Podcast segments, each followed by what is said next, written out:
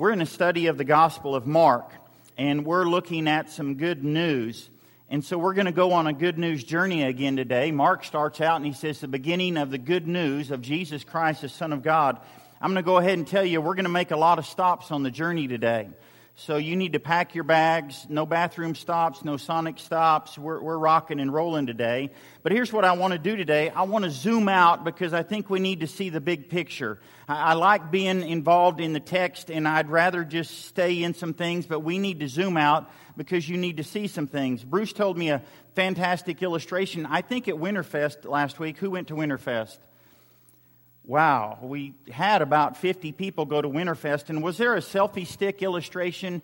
Yes. Okay, so I have their attention for a couple of minutes.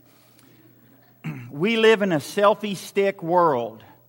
So if you're on Facebook, Instagram, whatever, people like to post selfies all the time. Selfie, selfie, selfie, selfie. And the thing about selfie pictures is all you see is that person's self.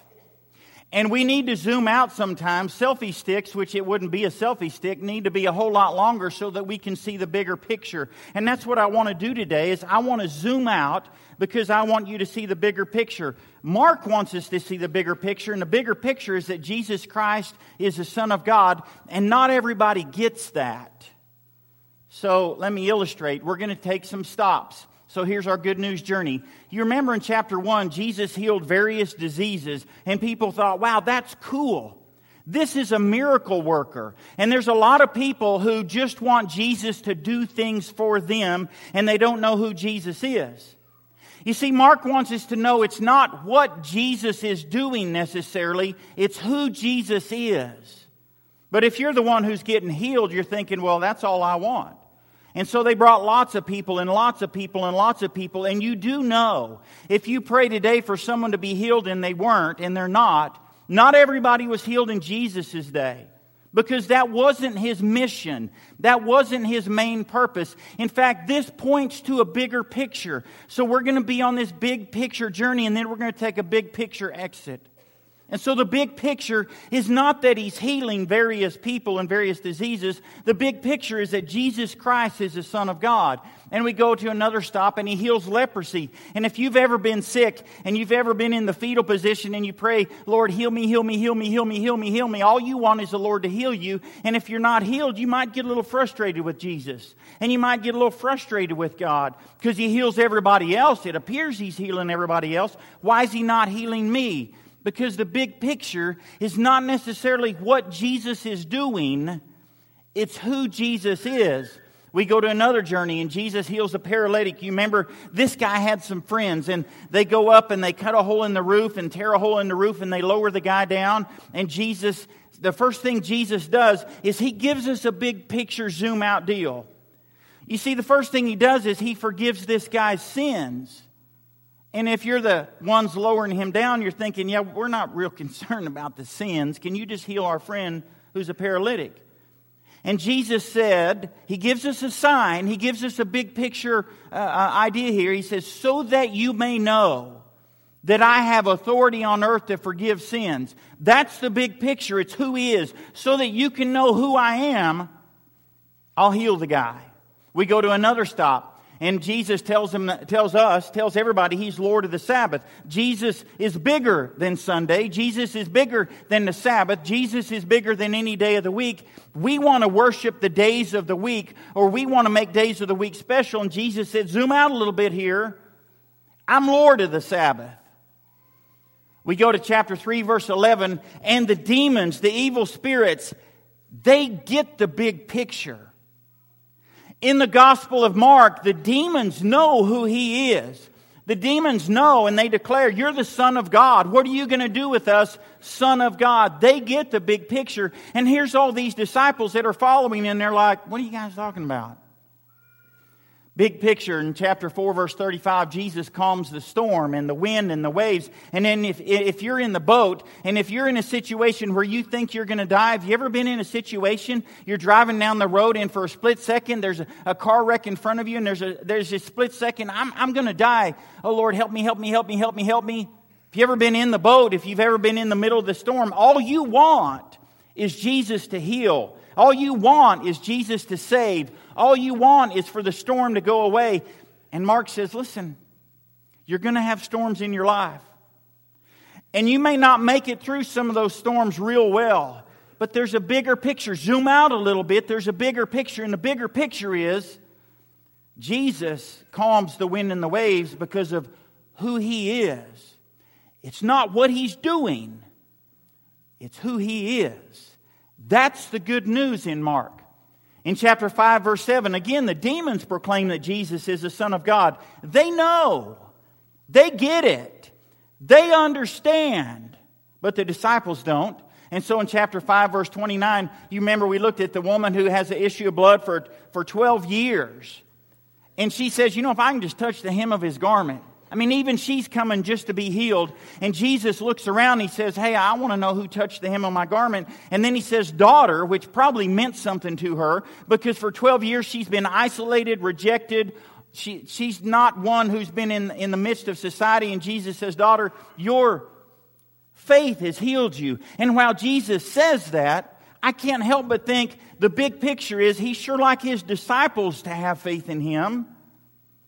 And we make another stop, and Jesus raises a girl from the dead. You remember Jairus' daughter? This was the same context. Jairus' daughter, who's 12 years old, she's fixing to die. And he thinks Jesus can only heal someone who's alive, and he gets so much more. He gets so much more because Jesus raises his daughter from the dead. And if you're Jairus, you're thinking, hey, thanks for taking care of my immediate need. And Jesus is thinking, there's a bigger picture here. I can raise people from the dead because of who I am. It's not necessarily what I do. I want you to understand who I am. We keep stopping, and Jesus feeds 5,000 people. You remember there's 5,000 people, and the disciples say, Hey, you know, what, what are we going to do? And so there's a situation here, and if you're following Jesus, you're thinking, This guy's not just a miracle worker. I mean, he's a, he's a walking restaurant, he's a buffet. I mean, I can come to Jesus and get fed every, literally, physically fed every meal. I'm just going to follow Jesus around because he'll give me food and give me food and give me food and give me food. Now, if that doesn't mean anything to you, we all get to go and leave here and go eat food. Come to the church building on Monday, Tuesday, Wednesday, Thursday, Friday when people knock on the door and say, Hey, can I get some money for food? We just need some money for food. We just need some money for food. And there's a bigger picture. While Jesus does want to meet our needs, and He does meet our needs, there's a bigger picture than Jesus just feeding people. And then Jesus walks on water. You remember He puts them in the boat, and He goes up on the mountainside, and he, he comes out and he walks on water. There's a bigger picture than Jesus walking on water and getting in the boat and calming the storm.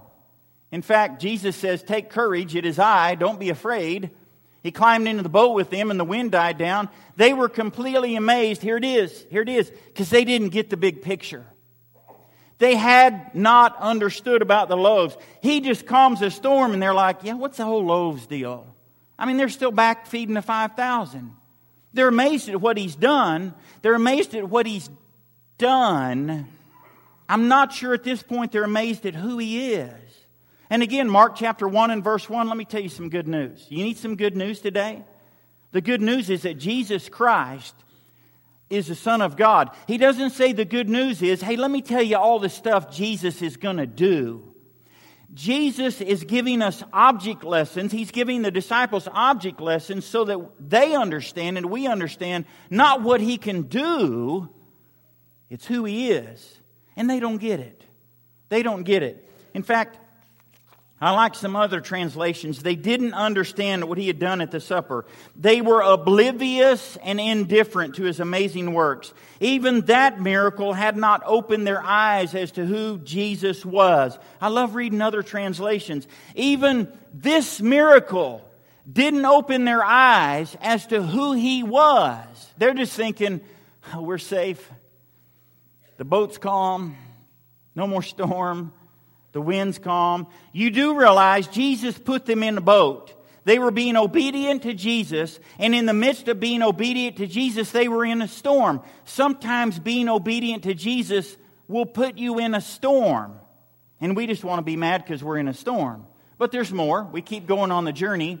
Jesus talks about clean and unclean, and you're like, why are we stopping on this journey? Well, the Pharisees and the teachers of the law, they're going to keep following him around, and they said, Hey, Jesus, how come your disciples don't wash their hands before they eat? And you're thinking, wow, they don't get it. They're more concerned with hands than they are with hearts. They're more concerned with the traditions of me. How come your disciples break, is what it says, break the traditions you know what traditions are. Traditions aren't bad. Traditions aren't good. Traditions are just the way we've always done things. How come your disciples don't do things the way we've always done things? And in the midst of the clean and unclean, we still wrestle with that today. Remember the sermon where I talked about questions I get asked, the sermon series, and one of the questions I get asked most often is, hey, do I, do I have to dress up to come to your church? Now, that fits into this text.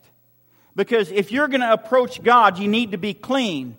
If you're going to go on a date, you want to clean up. If you're going to be in the presence of someone that you want to somewhat impress, you, you need, at least need to look good. And if you're going to come before God, you at least need to wash your hands.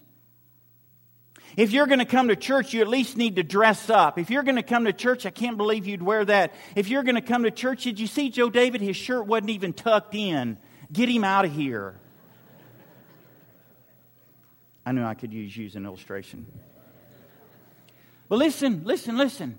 That's not funny to some people. But there's a bigger picture. There's a bigger picture than what Joe David is wearing. There's a bigger picture. And so we keep going on on this journey, and Jesus says, He's going to say four times, in the midst of, Why don't you wash your hands? Jesus says, Are you so dull? Wow. How come Joe David, let's just keep picking on you. How come Joe David doesn't tuck in his shirt? Are you so dull? Don't you see? There's a bigger picture here. How come you're not getting it? Don't you see that nothing that enters a man from the outside can make him unclean? Jesus says, I'm not worried about hands, I'm worried about hearts. I'm not worried about the outside, I'm worried about the inside. There's a bigger picture here because of who Jesus is. And we keep going on the journey. And in chapter 7, 24, Jesus tosses bread to the dogs. I didn't know any other way to say that, but Jesus is now in Gentile territory. Jesus is in unclean territory. He's in and out of unclean territory. You remember early on, he lands at a cemetery in unclean territory and he deals with pigs that are unclean. He deals with Gentiles who are unclean, so there's a lot of unclean issues here. Jesus left that place and went to the vicinity of Tyre, and he entered a house and didn't want anyone to know. A woman whose little daughter was possessed by an evil spirit came and fell at his feet. And she said, Wait, let me tell you how bad she was. She was a Greek, strike one. She's born in, in Syrian Phoenicia, strike two. She begged Jesus to drive the demon out of her daughter, and Jesus says, First, let the children eat all they want. It's not right to take the children's bread and toss it to the dogs. Did, did Jesus just call her a dog? I mean, Jesus wouldn't be that rude. Surely Jesus is, that's not what he meant. But you know what? The woman's persistent. She doesn't give up. She doesn't care if it's strike one, strike two, strike three. She just wants her daughter to be healed. And she keeps coming back and says, Yes, Lord, but even the dogs under the table eat the children's crumbs. I know I'm a Gentile woman. I know I'm unclean. I know you've probably got a mission. I know I'm probably not on your agenda. Can you just throw me some scraps? And Jesus says to her, Wow, you've got great faith. We keep going on the journey. Jesus heals a man who's deaf and he can't talk. And so you're thinking, wow, how come Jesus, I pray to Jesus all the time, and the people I pray for aren't healed? And it looks like all the people that are coming to Jesus are getting healed. Now, again, these are object lessons because they can't see and they can't hear, and they're bringing people who can't see and can't hear, and Jesus is trying to show them the bigger picture, saying, Zoom out. There's a bigger picture here. And then Jesus feeds 4,000, which is pretty amazing. He's already fed 5,000. And so when 4,000 show up, you're thinking, this should be no big deal for Jesus if you know who Jesus is. And yet they forgot that Jesus fed 5,000 and they're like, well, what are we going to do? I mean, how are we going to handle this situation? And Jesus, uh, and then the disciples forget bread. I don't know any other way to say it. Here's what's going on. The disciples had forgotten to bring bread. Except for one loaf they had with them in the boat. And Jesus warned them, Be careful. Watch out for the yeast of the Pharisees and that of Herod. And they discussed that with one another and said, You know, why is he getting on to us? I mean, why is he upset? What's this whole yeast deal? Which is a whole nother sermon, but they don't get it. They don't understand. Is it because we have no bread? Is that why Jesus is kind of upset with us? And Jesus goes on. He says, Why are you talking about no bread? Why are you talking about no bread? Do you still not see or understand? Are your hearts hardened? Do you have eyes but fail to see and ears but fail to hear? Don't you remember? Do you guys not get it? I mean, pick anything that he's done. The 4,000, the 5,000, the storms, the leprosy, the, all the miracles he's done. Do you not get it? You need to zoom out a little bit. You're not getting it. You need to get the big picture. The good news is who he is, not what he's doing. Is Jesus upset because we don't have any bread? No, Jesus isn't upset because we don't have any bread. Jesus is upset because we're not seeing the big picture of who he is. We keep going. And then Jesus heals a blind man. This is an interesting story. In chapter 8, verse 22, they bring a man who's blind, and Jesus spit on the man's eyes and put his hands on him and said, Do you see anything? And he said, You know, I see people, but they look like trees. I mean, it's almost like Jesus is having an off day. Because Jesus has to we have to do a little bit more. Once more, Jesus put his hands on the man's eyes. Then his eyes were open. His sight was restored, and he saw everything, and Jesus sent him home. So after Jesus, t- why do you have to touch him twice? I mean, did he not have enough power? Did these other miracles suck the power out of him and he kind of needed to recharge? You see, this is the object lesson here. The disciples can't see, so Jesus does an object lesson of seeing. And sometimes when we encounter Jesus, we have an initial sight and then things get a little fuzzy. Have you ever been there? Maybe when you became a Christian, everything just made perfect sense. Everything I understood, you know, things are clicking. And, and then some things in life happen. Life pokes you in the eye and you're like, you know what? Some things are a little fuzzy. I don't see Jesus quite as clearly. And sometimes we all need a second touch. Sometimes we need a third and a fourth and a fifth and a tenth and a twentieth. Jesus is showing them, look, I'm trying to get you to see me clearly. Things are fuzzy with you. You need to zoom out and see the big picture. So here's what we're going to do. We're going to take an exit. Jesus is going to stop all the object lessons. He just needs to know are they getting it? Is it clicking? Do they see the big picture? Do they know who I am? Or are they so wrapped up in the minutia of doing whatever it is they think they need to be doing, they don't even know who I am? So here's the big picture. We're zooming out. Jesus wants to know. Jesus and his disciples went on to the villages around Caesarea Philippi and he said, Look, I, I just, I just need to know. Need to know where we are. Had a lot of object lessons here. I just kind of want to know if you're getting it. I mean, I'm doing these object lessons because I'm wanting you to get it. Who do people say that I am? Well, some say John the Baptist, others say Elijah, still others, one of the prophets. Jesus said, What about you? Who do you say I am? And Peter said, You're the Christ. And if you check Matthew's account, you're the Son of God. And I can't help but think, I can't help but think, it's not in Scripture. This is just me. I can't help but think that Jesus gets a little smile. I can't help but think Jesus is thinking, finally. I'm so tired of these object lessons. Finally.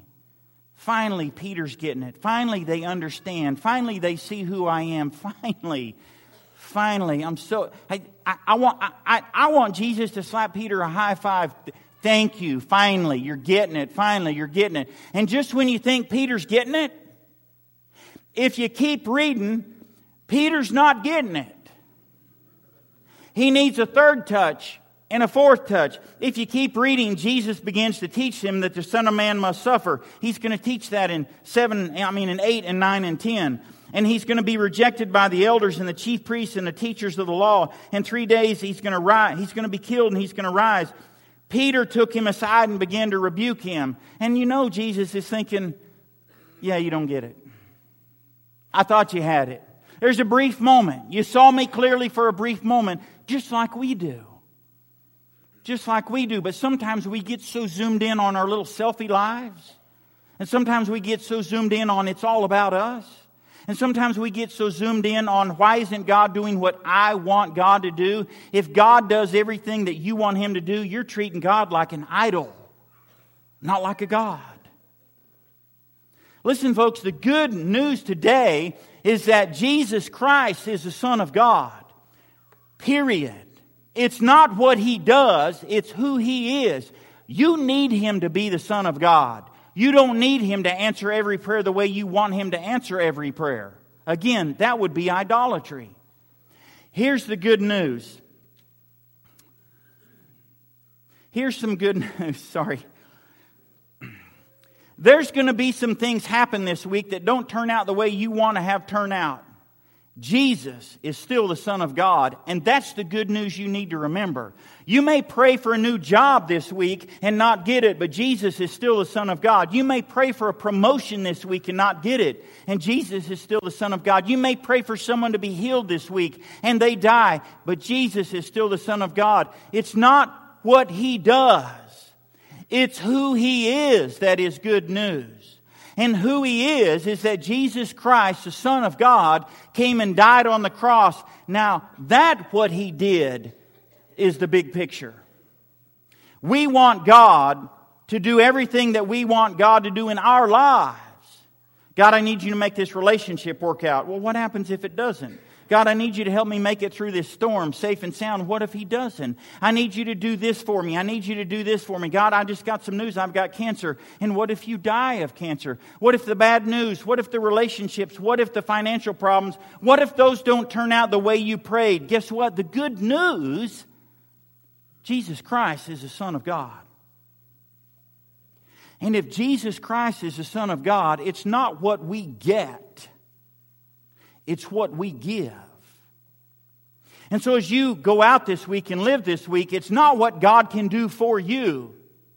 It's what can you give to God in the praise and everyday aspect of your lives. Love the Casting Crown song, I'll praise you in the storm. Well, I got storms every day, and so do you. So is Jesus Christ, well, I don't know if he's God or not. He's not doing what I want him to do. I don't know if Jesus Christ is God or not because you know, I'm having a little trouble and I, am struggling and I, I've got some things going on and he's not answering my prayer. The good news is he's the Son of God. And the big picture is he came to die on the cross to take our place. And the big picture is we are all sinners. And, and we didn't have time to delve into, guess what? We're all unclean. The Jews were unclean and the Gentiles were unclean and the Democrats are unclean and the Republicans are unclean and people from Oklahoma and Texas and you pick the state, we're all unclean. And if, I don't know if you notice, but as you go through here, all the people come to Jesus beg and beg and beg and beg and beg and beg and beg. Maybe it's time we were reminded that we're unclean, sinful people and we need to beg Jesus to be the Son of God in our lives. One of the strongest commandments in Scripture, I think, is that God wants us to confess that Jesus Christ is the Son of God. Some people don't want to do that. Some people don't want to say that. Some people wrestle with that because Jesus doesn't respond the way they want Jesus to. I don't know if he's the Son of God or not.